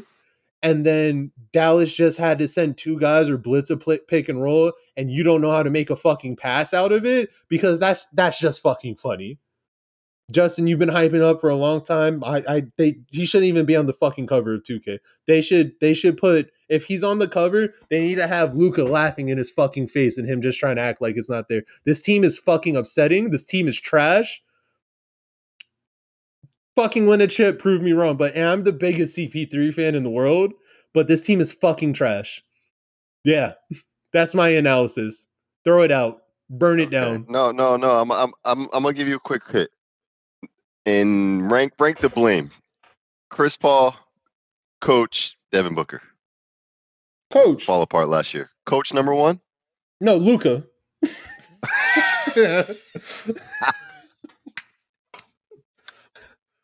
You know, because sometimes from what you're telling me, like as an outside basketball fan, it sounded like a lot to do with coaching.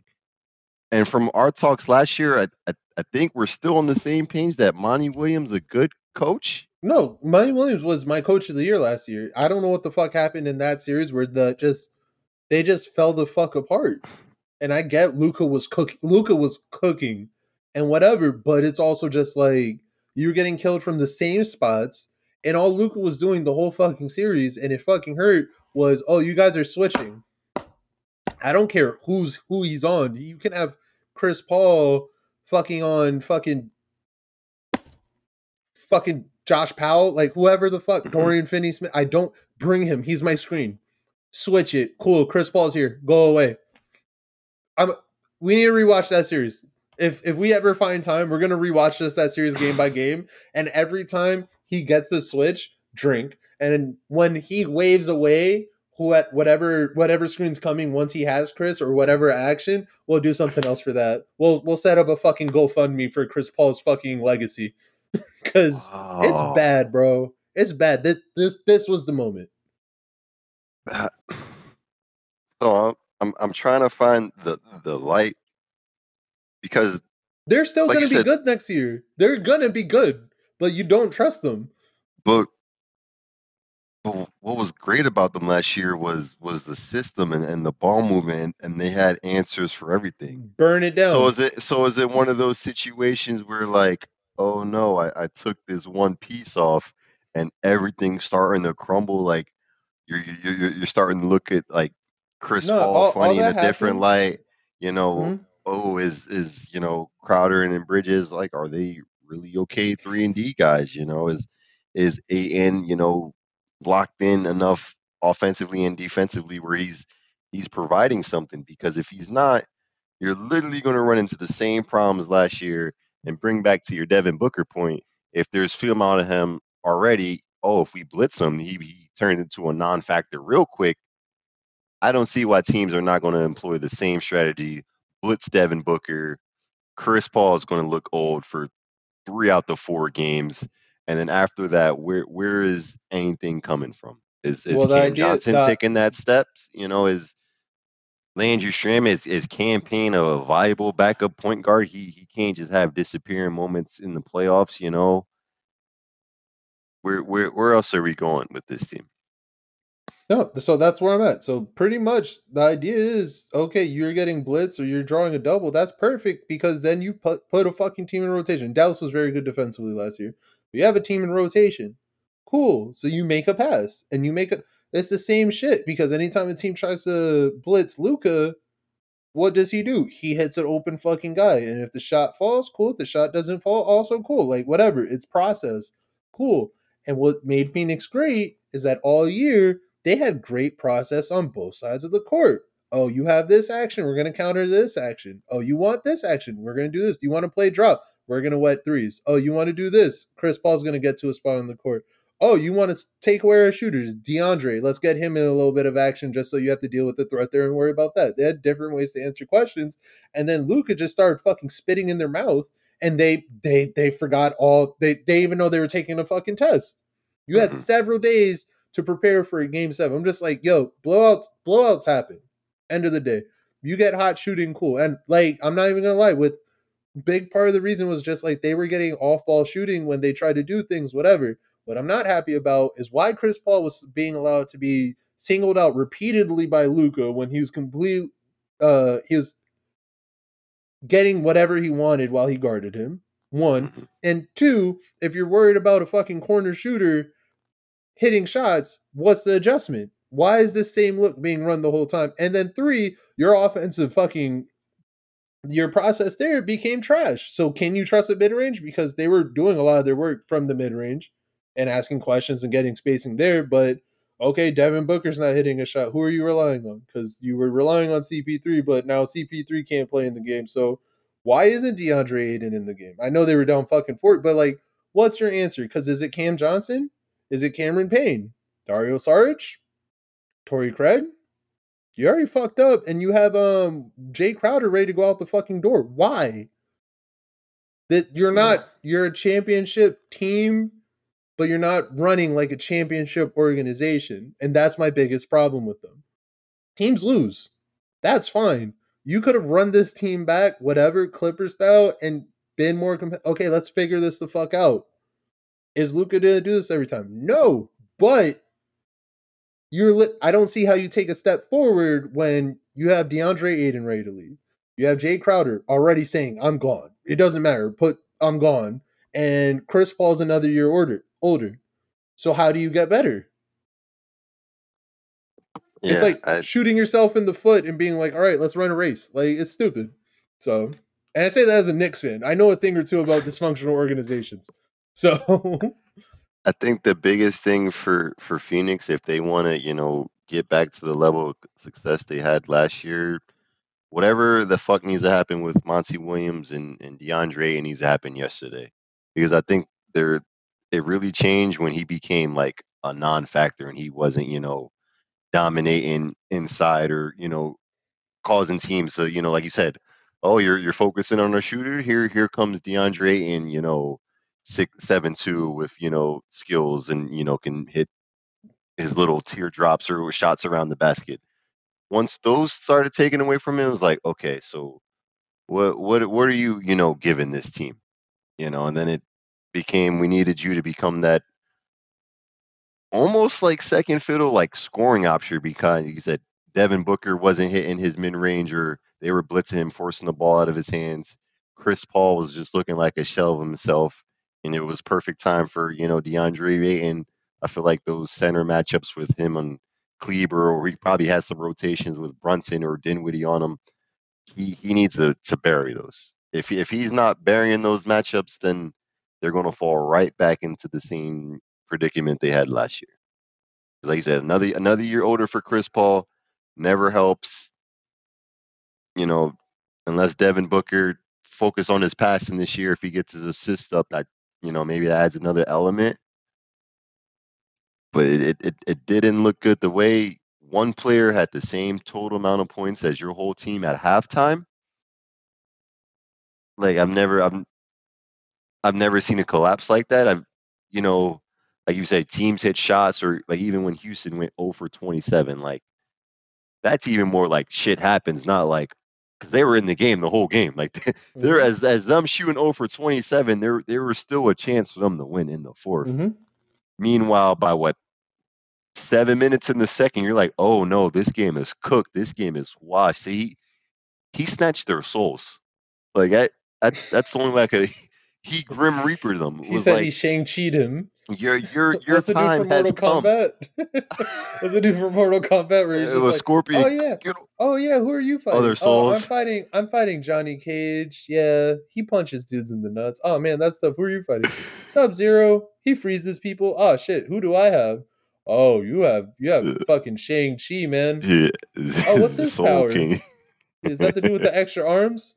Nah, man, he snatches souls. Snatches souls, bro. Yeah. What do you mean? How do you show? Do I guard low on that? It's like, nah, bro. Just don't. Just go home. Just go. That's pretty. Like, they should. Yeah. So. And it's crazy. The only other comparison I've seen to like a collapse, but not even a collapse, is the media calling Toronto LeBronzo, and that was like a progressive like snatch like. Like, you think you can do it, but, like, y'all know y'all can't. But his was just, like... No, and, like, yeah. Like, just like that team was real quick. Like, the Band-Aid is off. Like, you're just... The only I don't care.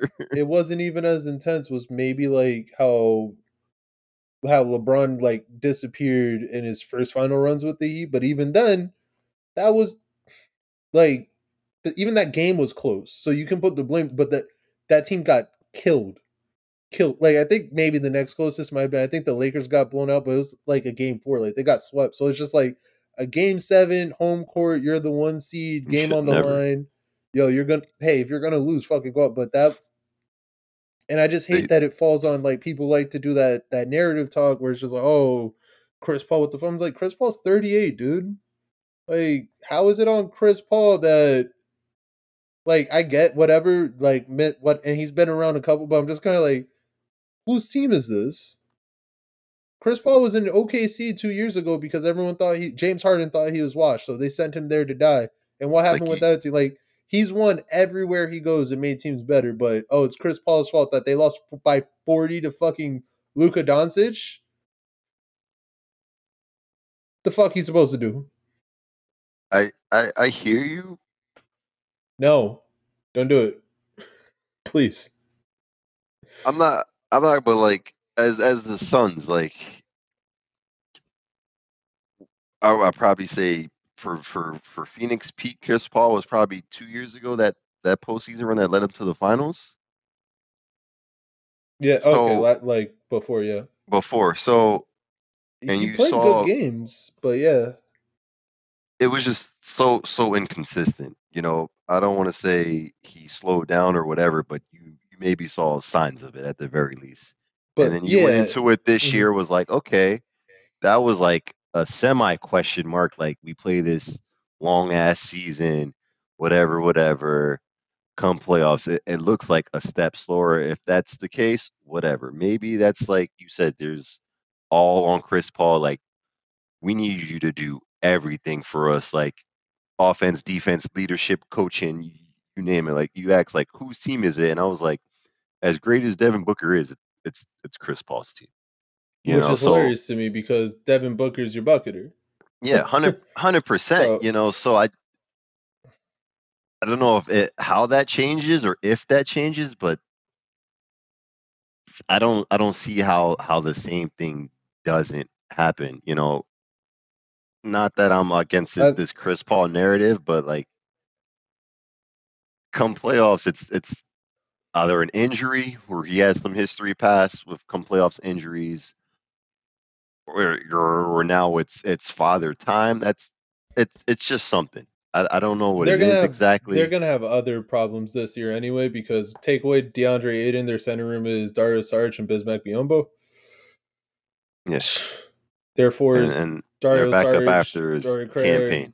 Jay Crowder was their four. They used to like to run a lot. Campaign's their backup two guard, so is Campaign more like last year's playoff run, or is Campaign more like what he was in OKC? Landry Shamet, good shooter off the bench. Can he get played off the court if he's not holding up defensively? And then really, it's just kind of Shamet or Lee. So I mean. Aiden's going to play because I think earliest they can trade him is like January. So let's see if playing whatever smooths things out. But then outside of that, the only other jump that you can hope for is maybe something more from Mikal Bridges, but he's already doing a lot defensively for you. So maybe I'd need to watch it like with more of an analytical eye to see what actions were going to prevent them from doing anything but let it, because I'm sure it wasn't just like, well, damn, we're stuck in this action, but you know that Chris Paul's not Chris Paul when he was younger, so why are you allowing him to get abused, or how are we taking away? Like, I'm okay with star players. Like, you say why, but I'm really trying to see like how they stop, because he has to be on the court. So, but that was the next thing I was going to say, because even if you have a star player, let's say, and he affects the game, how do you minimize it? How do you minimize his impact? Because this man literally was just fucking throwing fucking machetes, swords, everything at them, and they weren't stopping shit. They were catching it with their chest. Like, So even if, like, yeah, and you play guys like that and they just go off, how do you slow it down or how do you contain it? How do you take away those other guys? I know you're a big fan of, like, okay, this guy's going to go off for 50. No one else is scoring type shit. How do you get stuck in between where he's going off and all his boys are going off to that? And if it was an easy answer, I'm sure they would have done it. But that's just kind of with how that team was building and looking, and based off last year, it seemed the only logical conclusion was like a finals matchup with whoever and a chance to win a chip. And they were murdered viciously in the second round by Luka Doncic. I think as much as I want the Suns to do something this year, I think they're going to fall into the same, literally the exact same thing. Like, we're here at the playoffs, you know, we play team game all the way to get here. Now, Chris Paul, save us. If you're not having a good game, if you're depending on 39-year-old Chris Paul to win, that's what I'm saying. I think that's their problem, because how is it not 70-point man Devin Booker? That's what it should be, but they run their offense Chris Paul. Chris Paul initiates it, but your primary scorer is Devin Booker. Facts. But if Chris Paul can't even initiate the offense and Devin Booker is not be able to do that himself, then what are we doing? You know, I can blame some more onus on Devin Booker to, you know, maybe tighten up his handle or look for the pass more, but I just know in his game that's not typically what he's doing. Like, mid-range assassin, pure jumper. I'm getting a bucket. Like, I'm just better than you. That's what he's going to do. I don't know if his mentality is going to change where it's, I have to do more, like lock in defensively more, offensively more. Can't go under 20 when my team needs me for sure. You know, need to be that guaranteed 20-25 point guy. Can't just be like, oh, bad shooting night. No. You have to get it done. No excuses, you know. That's what they need. And playoffs here, they look for Chris Paul, and he's like, listen, you want me to run the offense? I'm getting hunted. I'm 39, 38. What do you want from me? Booker, do something. I gave you 20, 25. That's what I did. You figure out the rest. You give me 20, you give me 10 assists, you give me a couple steals. And I'm like, that's you need all that for Chris Paul to win. Like, if we go look at their playoff wins last year, I bet you Chris Paul had over 15, and on all of them they won, and all of them they lost, probably under 15. And that's not even a good clip to, you know, a high clip to reach, but just the when way it was. 38-year-old point guard, it is like that's what I'm like, saying. I don't believe in it, you know. That's it. All right. Before I have, because he goes down and it's like 15 in the regular season. It's fine. This is fine. All right. So pretty much all I can ask is Phoenix, get your shit together, or don't. That's fine too. Just be bad all year. Just don't whatever that was end of the season. I mean, you have anything else? They lose again this year. Are they running it back a fourth time with Chris Paul? Is Devin Booker like, you know, maybe owners calling us N-words, maybe I should leave? Well, to be fair, I think he did have one, but it was more like, it's fine. Yeah. You know, like... Yeah, we'll see. I mean, well, Devin Booker just signed an extension, so, I mean, he's in it. What does that mean in the NBA, Will? Oh, my God. Jesus Christ. We'll see what this team looks like. We'll see with, like, if they can fix DeAndre Ayton, because he was their second highest scorer last season. So 17-10. They need that. And it was just like, you wanted to match a fucking offer sheet from Indy. Why? Just stupid. All I'm saying, if that's calling team turmoil, you know, him not getting paid, I think a punch is doing a lot more. that's all I'm saying. Oh, coach didn't talk to me. I'm upset. My feelings is hurt. All right, guys, we got a game this Thursday. Check up. Nigga, what? Man. I can't chew on this side, coach. I got like, I'll do like 2-3 questions, Suns related, real quick. Who's your rank your favorite players from this Suns team? I'll give you their starting lineup. It was Sean Marion, Joe Johnson, Steve Nash, Amari Stoudemire, and I actually don't remember their five. So just rank those four. Listen, give me Amari, because there was, I guess I want to say pre-Blake.